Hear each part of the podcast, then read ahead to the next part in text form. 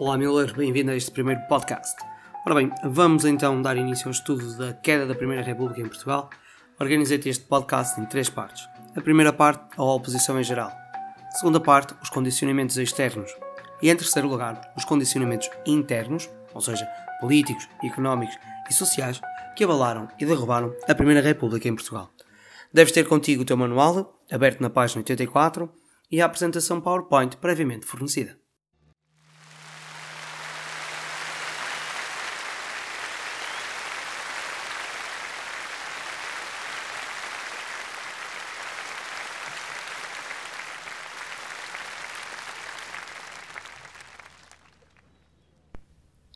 Terá sido assim que, na varanda da Câmara Municipal de Lisboa, José Relvas ouviu a população a aplaudir a implantação da República. Correu dia 5 de outubro de 1910 e se é verdade que de Lisboa a notícia passou para o restante do país uh, através uh, do telégrafo, através do telefone e depois até às ilhas, chegando até às colónias.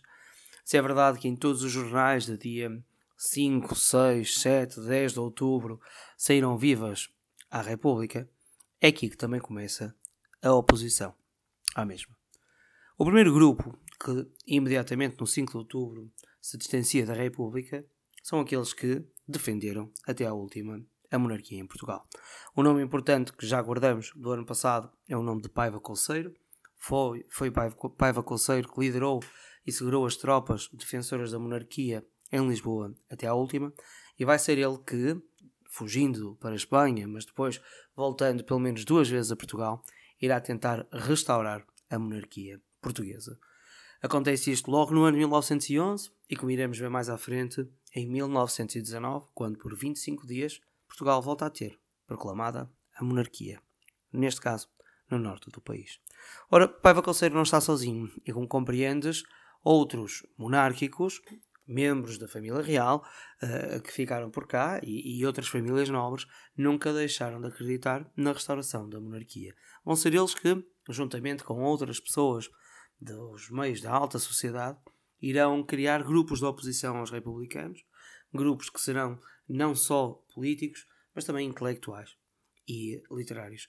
É de destacar um movimento que surgiu logo uh, em 1914 que é o movimento do integralismo lusitano, um movimento esse onde estiveram associadas uma série de pessoas importantes da literatura portuguesa e que irá ter um papel uh, de sobremaneira também importante para, através da imprensa e, através de um conjunto de conferências, motivar ou uh, auxiliar a oposição à nossa República. É assim, portanto, através destes monárquicos, que nós sabemos que a República vai encontrar a sua primeira à oposição. O segundo foco da oposição vai surgir de uma forma mais alargada de norte a sul do país, fruto de um conjunto de legislações que os republicanos irão fazer desde o início, nomeadamente a legislação para a laicização do Estado português. Como compreendes e sabes, Portugal sempre foi um país com uma matriz católica muito profunda, mas a Primeira República uh, vai pôr em prática aquilo que o Partido Republicano sempre propagandeou. Nos vários comícios feitos na década de 80 e na década de 90, o Partido Republicano sempre defendeu a separação dos interesses do Estado dos interesses da Igreja. Ora, logo em 1911, Afonso Costa uh, é o grande obreiro de um conjunto de leis que vão então separar a Igreja dos assuntos do Estado e abrir também a porta à perseguição das ordens religiosas, à nacionalização dos seus bens e aqui e ali a proibir uh, formas e manifestações religiosas, como por exemplo as procissões.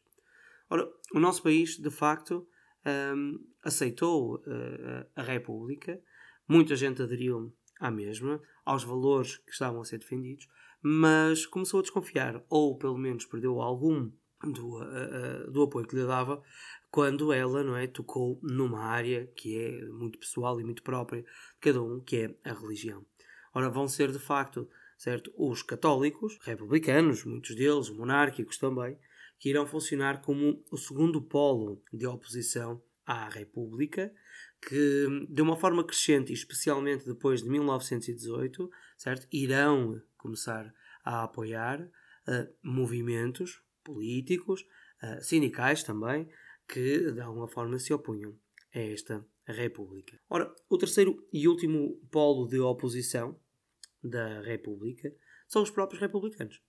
Sabemos que, ao longo da década de 80, de 90, do século XIX, os republicanos foram se unindo de norte a sul do país, colónias, criando até células no exterior, defendendo que a monarquia deveria cair e que a República deveria viver em Portugal. Ora, chegado o 5 de outubro de 1910, a República é implantada, uh, proclama-se, como nós já vimos, de norte a sul, mas é aqui que também começa a separação entre os próprios republicanos.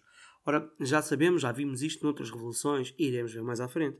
Quando há um objetivo comum, as pessoas unem-se uh, e, e, fazem todos os esforços, pondo até de lado algumas uh, divergências, uh, porque o objetivo é maior e, neste caso, o objetivo era derrubar a monarquia. Ora, derrubar a monarquia logo nos primeiros uh, uh, meses, especialmente a partir de 1911 e 1912, os republicanos vão se separar. Existia um partido, nós sabemos, o Partido Republicano, fundado em 1876. Deste Partido Republicano, nós vamos ver o surgimento de três partidos diferentes. O Partido Democrático, liderado por Afonso Costa, o Partido Evolucionista, liderado por António José de Almeida, e o, Partido Unionista, liderado por Brito Camacho. Podes ver no teu manual, no documento 73C, um cartoon representativo desta luta que agora começa entre os próprios republicanos, que nós iremos ver será também um dos pontos de fragilidade dentro da República e que irá contribuir de sobremaneira, como tu vais ver, Mila, para a instabilidade política que também será responsável pela queda da República. Temos assim então, e para fechar, três grandes polos da oposição ao uh, regime republicano. Em primeiro lugar, os monárquicos, que nunca o deixaram de ser, os católicos, que desconfiaram e uh, viram em alguma da legislação republicana um, ehm, princípios demasiados avançados, se calhar, para o seu tempo. Deixa-me só lembrar-te que uma das leis era a lei do divórcio. E em terceiro lugar, os próprios republicanos, aqueles que unidos uh, estiveram, mas que depois encontraram caminhos e partidos diferentes para uh, construir a sua própria república. Free company! Yes! Yes!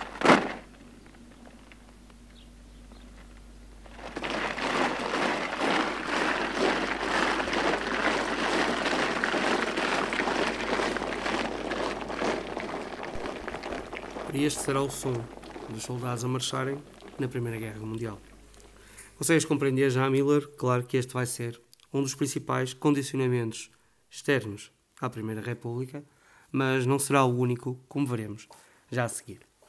Começar por te lembrar que, quando a Primeira República foi proclamada, um conjunto de países apoiou imediatamente a implantação da República. O Brasil foi um dos primeiros países a reconhecer a nossa República, mas também a França, a própria Inglaterra, uma série de países sinalizaram que, e validaram a nossa República. Ora, os republicanos, logo desde o início, também se uh, aproximaram e fizeram por aproximar a estes países, necessitados que estávamos, à época, de ajudas não só industriais, comerciais, mas principalmente financeiras, e, é claro, contávamos com a ajuda destes países. Por outro lado, quando começa a guerra em 1914, nós queríamos estar ao lado dos melhores, aqueles que tinham até connosco alianças já de muitos séculos, como era o caso dos ingleses. E as coisas precipitaram-se. Em 1914, em dezembro, logo no arranque da Primeira Guerra Mundial, um conjunto de soldados alemães vão de facto invadir as nossas colónias, primeiro em Angola, depois em Moçambique, o que fez com que Portugal sentisse que de alguma forma também já estava implicada nessa guerra. Não é aqui que nós declaramos guerra, certo? Iremos esperar ainda dois anos para o fazer formalmente e começarmos a preparar os nossos soldados, mas foi de facto a Primeira Guerra Mundial um grande condicionamento externo à vida da nossa Primeira República. Começa logo porque, uh, entre os três partidos, que é o bocado te dei a conhecer, uh, uh, havia perspectivas diferentes de como é que nós poderíamos ou deveríamos ter entrado no, no conflito. E isto parece que não minou logo, não é? de alguma forma, a estabilidade política. Depois, entrando no conflito, vimos com um grave problema que era não tínhamos não só soldados preparados, não tínhamos fardas, não tínhamos armamento e tivemos à espera que os ingleses nos auxiliassem nesta mesma uh, tarefa uh, e que inclusivamente foram eles que acabaram por dar formação ao nosso CEP, CEP que é o Corpo Expedicionário Português. Nós uh, enviamos vários jovens para a frente de batalha e seguramente já ouviste falar na Batalha de Lalis, foi esta batalha uh, que, de uma forma icónica, fica ligada à participação de, de, Portugal. Vais a seguir ouvir um pequeno testemunho daquilo que se passou por lá. Nos anos 20 e depois com o Estado Novo criou-se uma imagem de heroicidade e enorme sacrifício em torno de Lalice, uma imagem reforçada à época pela estatuária e é essa imagem reforçada que prevalece ainda na memória coletiva do país. No entanto, em Lalice morreram cerca de 500 homens e não milhares. Na frente europeia morreram na realidade ao todo 2.086 homens. Portugal, que se batia desde 1914 em África contra o inimigo, perdeu ali quase 6 mil militares. De Lalice, convém recordar o que o Tenente-Coronel Haking dissera pouco antes da batalha: a divisão tem de morrer na linha B, Cumpriu-se a sentença. Dos portugueses convém nunca esquecer que. Fizemos tudo quanto pudemos, com os meios de que dispunhamos, para honrar a nossa pátria. Ora, como compreendes, a participação de Portugal nesta Primeira Guerra teve, claro, custos bastante elevados. Não só custos do ponto de vista humano, mas também do ponto de vista económico e principalmente do ponto de vista financeiro, uma vez que o país teve que fazer um esforço suplementar para tentar, não é, de alguma forma, uh, dotar os nossos portugueses que estavam na frente de batalha com os meios necessários para a, a sua sobrevivência.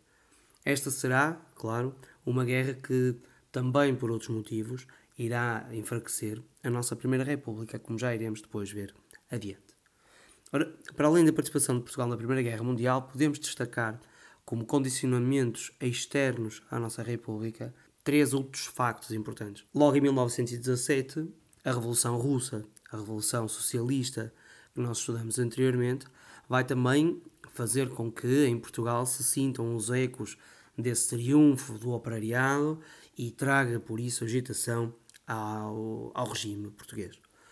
Um outro marco político uh, externo a Portugal Uh, acontece exatamente aqui ao lado, em Espanha, quando em 1923, numa altura em que a monarquia parlamentar espanhola também ela conhecia uma grande instabilidade, se dá um golpe de uma ditadura militar na figura de Primo de Rivera, que servirá de exemplo uh, de alguma forma para a, a, oposição que em Portugal surgia nesta altura, não é? seguir e, e de alguma forma se inspirar. Em último lugar, nunca nos podemos esquecer a importância que Benito Mussolini tem em Itália, quando em 1922 faz a grande marcha sobre Roma.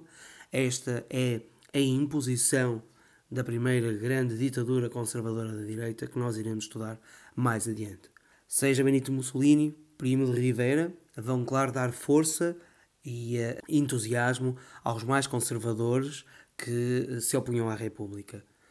A vitória da Revolução Russa em 1917 vai dar força, cá dentro, aos sindicatos, aos partidos que uh, se colocavam mais à esquerda para tentarem mudar também a Primeira República. Fechamos assim a segunda parte deste podcast a oposição ou os condicionamentos externos. Em primeiro lugar, a participação e as consequências da participação de Portugal na Primeira Guerra Mundial, os ventos que vêm do, eh, da Rússia, mas também a influência espanhola e a influência italiana.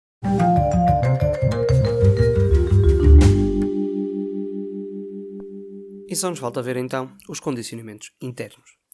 Para analisarmos os condicionamentos internos, vamos dividi-los em três partes condicionamentos políticos, condicionamentos económicos e terminamos com os condicionamentos sociais.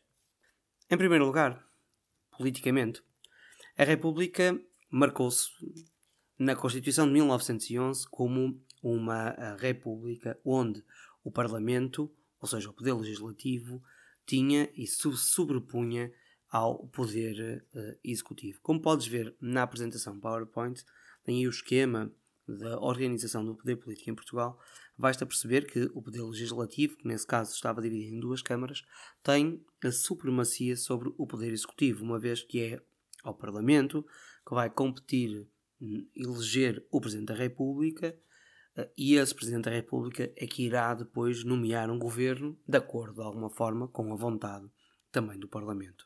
Ora, este é um facto que irá minar a ação governativa, porque muitas vezes entre as dissidências do Parlamento e as vontades do governo eh, não existem eh, acordos, o que vai fazer com que muitas vezes o Parlamento force o Presidente da República a admitir o governo. Esta situação, que por si só já torna complicada a estabilidade política, é agravada a partir, principalmente de 1914, pela multiplicação dos partidos existentes no Parlamento e depois de 1918, então aí, certo, com várias subdivisões dentro dos próprios partidos, mais complicado se vai tornar para formar maiorias parlamentares que sustenham governos.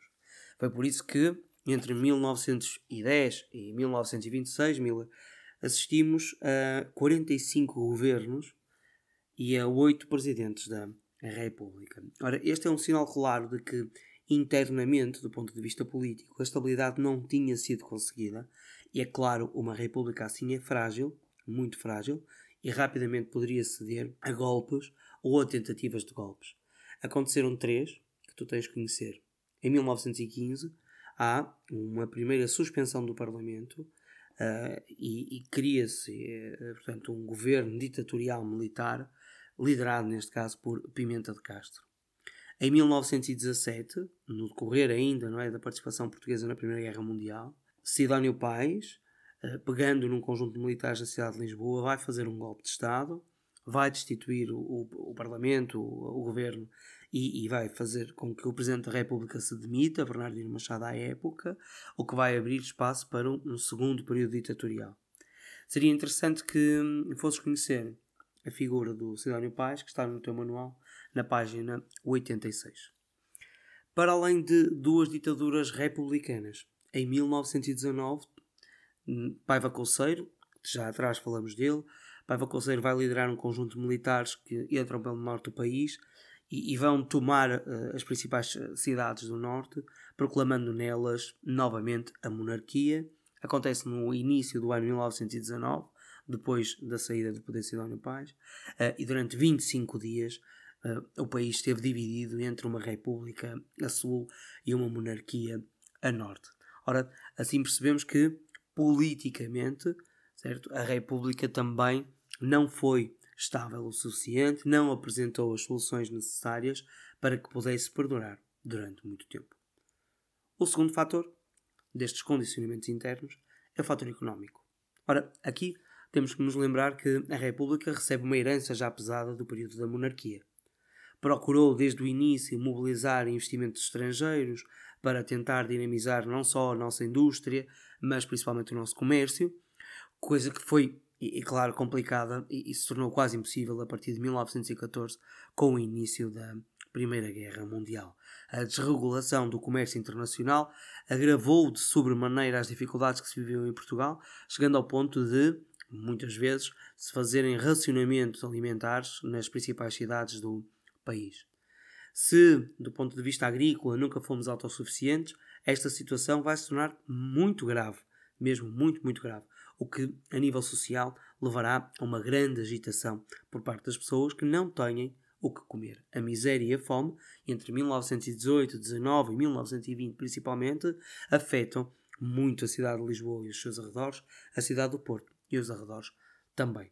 Ora, se uh, do ponto de vista agrícola a nossa situação não era fácil, industrial, comercial também não, é importante dizer que a Primeira República sofreu também de graves problemas financeiros quando recebemos, quando os republicanos, melhor dizendo, recebem não é, o país, eh, já recebem um país endividado. Logo no início, Afonso Costa consegue negociar também uma série de empréstimos para saldar parcialmente as dívidas, mas, tal como tantos outros países, durante o período da guerra a situação financeira agrava-se, é lançada moeda fiduciária, ou seja, aquela moeda assente na boa fé, multiplicando-se, portanto, o escudo, a nova moeda que tinha surgido com a Revolução Republicana e este escudo vai se desvalorizando continuamente, como podes ver, por exemplo, no livro, na página 85, no documento 74b, onde a nossa moeda, não é, face à libra, uma moeda que nós sabemos e reconhecemos como forte, se vai desvalorizando continuamente. Agravou-se a nossa desvalorização monetária no ano de 1925, quando um grande escândalo financeiro uh, abala o país, é o escândalo do Alves dos Reis, que podes encontrar na tua, no teu manual, na página 89, na nota pequenina que tem na legenda do documento 79C. Ou seja, economicamente a República tinha feito grandes promessas. Os republicanos, eh, apontando dedos à monarquia, tinham propostas eh, múltiplas soluções. Não tiveram tempo, nem meio, nem meios para as conseguirem aplicar. E por isso, do ponto de vista económico, a República afundou ainda mais, ou viu afundar ainda mais, a situação de Portugal. O que nos leva ao terceiro tópico, aos condicionamentos sociais. Ora, socialmente, a República contou com o apoio das camadas mais jovens. Lembro-te que a Carbonária, braço armado dos revolucionários, era constituída por operários, pequenos comerciantes, uh, pessoas do, do meio socioeconómico uh, pequeno, principalmente das cidades do Porto, de Lisboa, Coimbra e, e por aí fora, e que, portanto, confiavam muito uh, na República. Ora, a República não lhes criou meios de melhoria da sua vida, a situação do proletariado, apesar da legislação pró-operariado, não é? A, legislação essa que diminuía o horário de trabalho, instituía a figura do seguro e por aí fora. Toda essa legislação, no entanto, é insuficiente face à crise económica que se instala no país. Portanto, o desemprego aumentou uh, especialmente a partir de 1918 e, claro, aponta-se o dedo à República e, à falta de soluções que os vários partidos, que ainda por cima nesta altura não é, estavam numa rotação acelerada, conseguiam trazer para a população. Ora, se a classe baixa não é, eh, vai eh, perdendo a ilusão face à, à República, muito antes a classe média o fez a classe média, aquela, portanto, aqueles colarinhos brancos, funcionários públicos, viam na República a promessa de melhores salários, a promessa de uma maior estabilidade do ponto de vista laboral, e, nada disso acontece. Mais uma vez, condicionamentos externos, como é o caso da guerra, não é? irão deixar o nosso país também nesse campo bastante abalado. As elites, as elites económicas, aquelas que já detinham o capital no período da monarquia, inicialmente, com a República, dão um certo espaço, ficam atrás, uh, esperam para ver o que é que irá acontecer. Ora, apoiam inicialmente depois a República, mas muito rapidamente vão perceber que a República não consegue travar o crescimento dos sindicatos, que os republicanos uh, cedem mais facilmente às greves e às manifestações do que ao interesse uh, ou à vontade de quem tem o capital, e então eh, esta elite económica portuguesa vai começar a apoiar quem se apresenta, portanto, com um discurso conservador, um discurso que de alguma forma, não é, prometeria uma república mais forte, uma república mais obediente, certo? E mais unida. E, e por isso iremos ver que serão aqueles que irão apoiar depois uh, o golpe da ditadura militar de 28 de maio de 1926. Para conheceres melhor uh, e, e, para terminarmos este estudo, para conheceres melhor a queda da República, deverás ler então o documento 79C, que está no teu manual, que aponta os últimos grandes motivos que conduziram ao final da Primeira República.